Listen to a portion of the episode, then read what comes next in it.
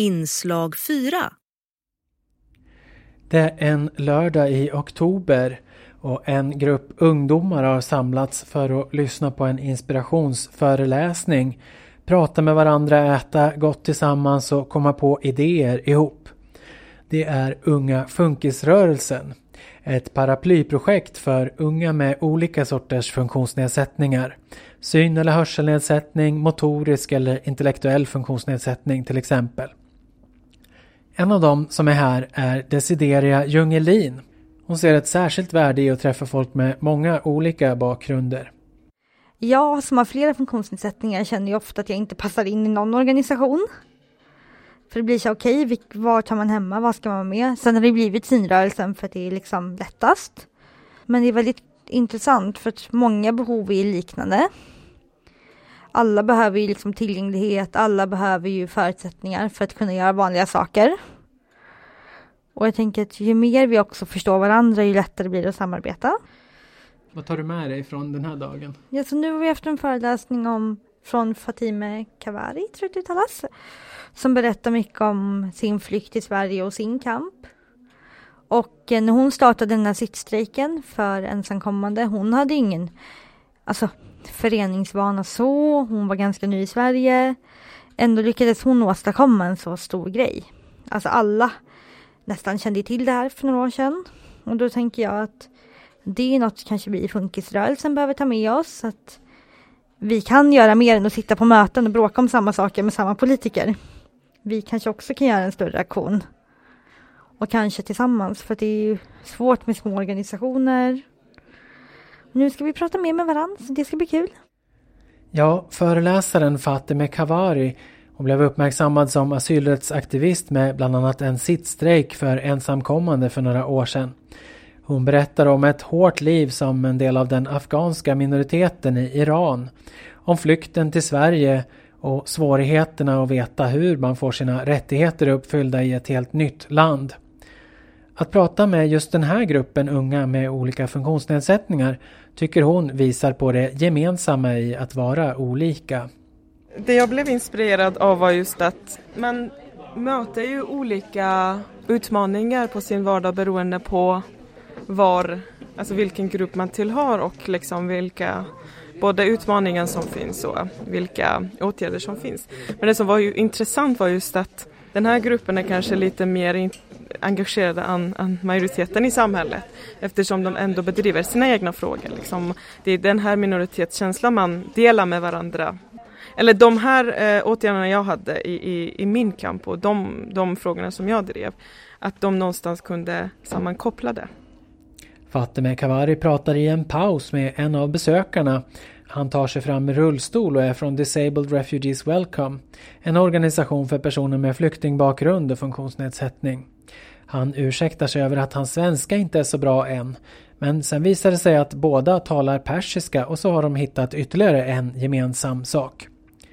Fatime berättar också att hon har lite koll på funktionshindersfrågor eftersom hon jobbar som assistent. Faktum är att hon inte kunde ta några liveintervjuer när det blev offentligt att hon var en av årets sommarpratare eftersom hon var på jobbet just då, säger hon. Man behöver inte vara med i någon annan ungdomsorganisation för att komma till Unga Funkisrörelsen men det är ändå så som de flesta hittat hit. Efter en gruppdiskussion och i matpausen möter vi Joakim Jonasson som kommit till träffen genom Unga med synnedsättning. Det stämmer. Mm. Eh, jag har varit med en gång tidigare. Vi hade någon introduktionsaktivitet. Vad tycker du är bra då med att träffas så här? Att man får dela erfarenhet och eh, utbyta information med varandra. Även med de som har andra funktionsvariationer såsom eh, rörelsenedsättningar, hörselnedsättningar och andra funktionsvariationer.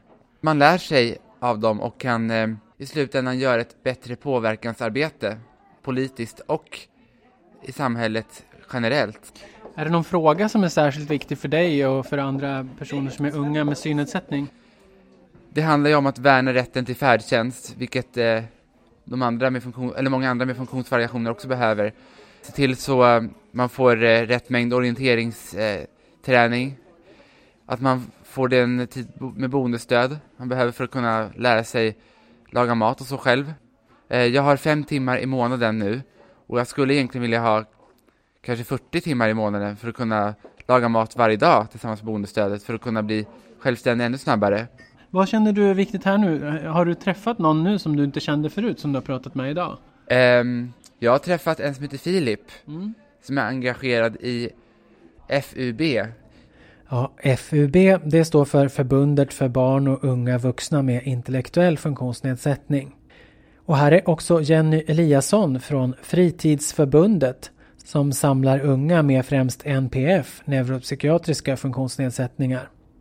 Det här att folk träffas och har olika förutsättningar gör att man tänker mer på att det ska funka bra för alla, säger Jenny. Jag tänker att det är mer tydlighetsgörande, att man pratar och säger hur man ska, hur man vill ha det. Man förstår inte personen så, så förklarar man ännu mer.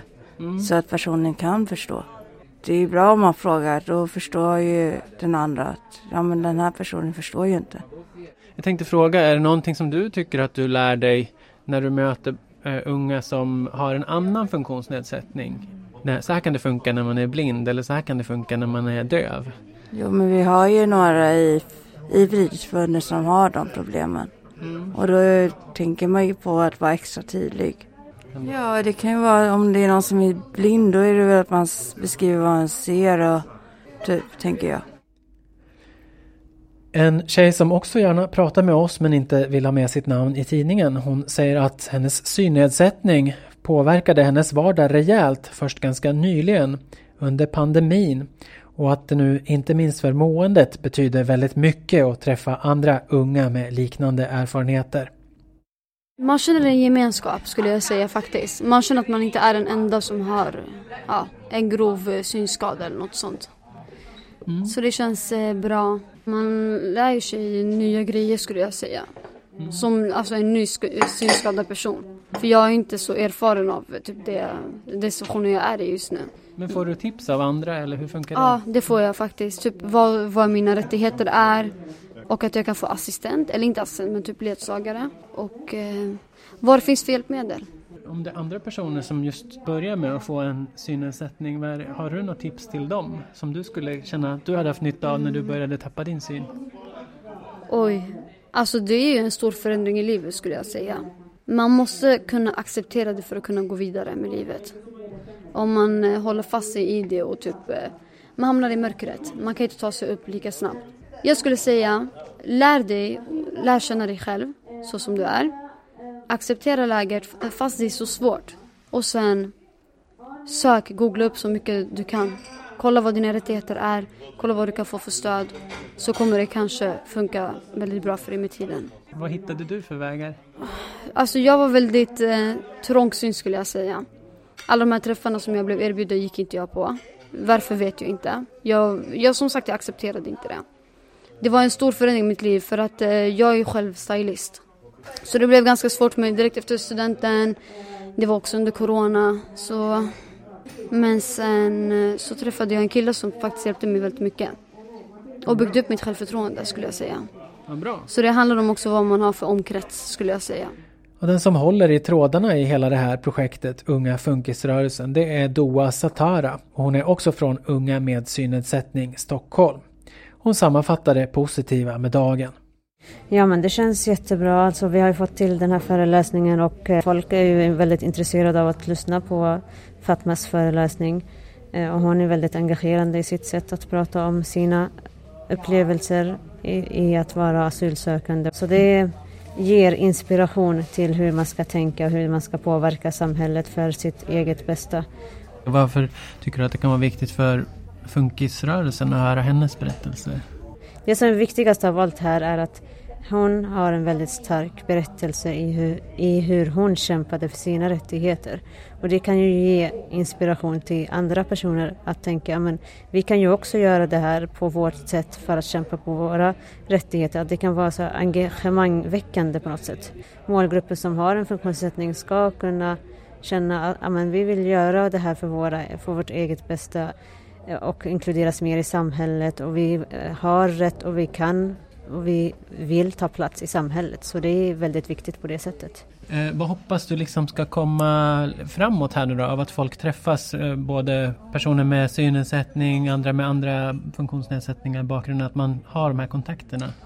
Ja, men det som vi är ute efter och har varit alltid ute efter är att man, man ska kunna träffas i de eh, olika målgrupperna med olika funktionsnedsättningar för att kunna få en bättre förståelse för varandras situation och samtidigt att man får den möjligheten bara att umgås med den målgruppen som kanske mest har förståelse för varandra eftersom man har liknande erfarenheter men inte samma samma men ändå liknande erfarenheter. Så man har en större nätverk eh, att utgå ifrån i alla sammanhang, både ideellt, både i arbetslivet sen också framåt. Att man eh, har folk som man kan kontakta i olika sammanhang. Så det är väldigt viktigt ur mm. alla perspektiv. Kanske någon fråga inte berör oss, men vi förstår ju att det berör den här målgruppen.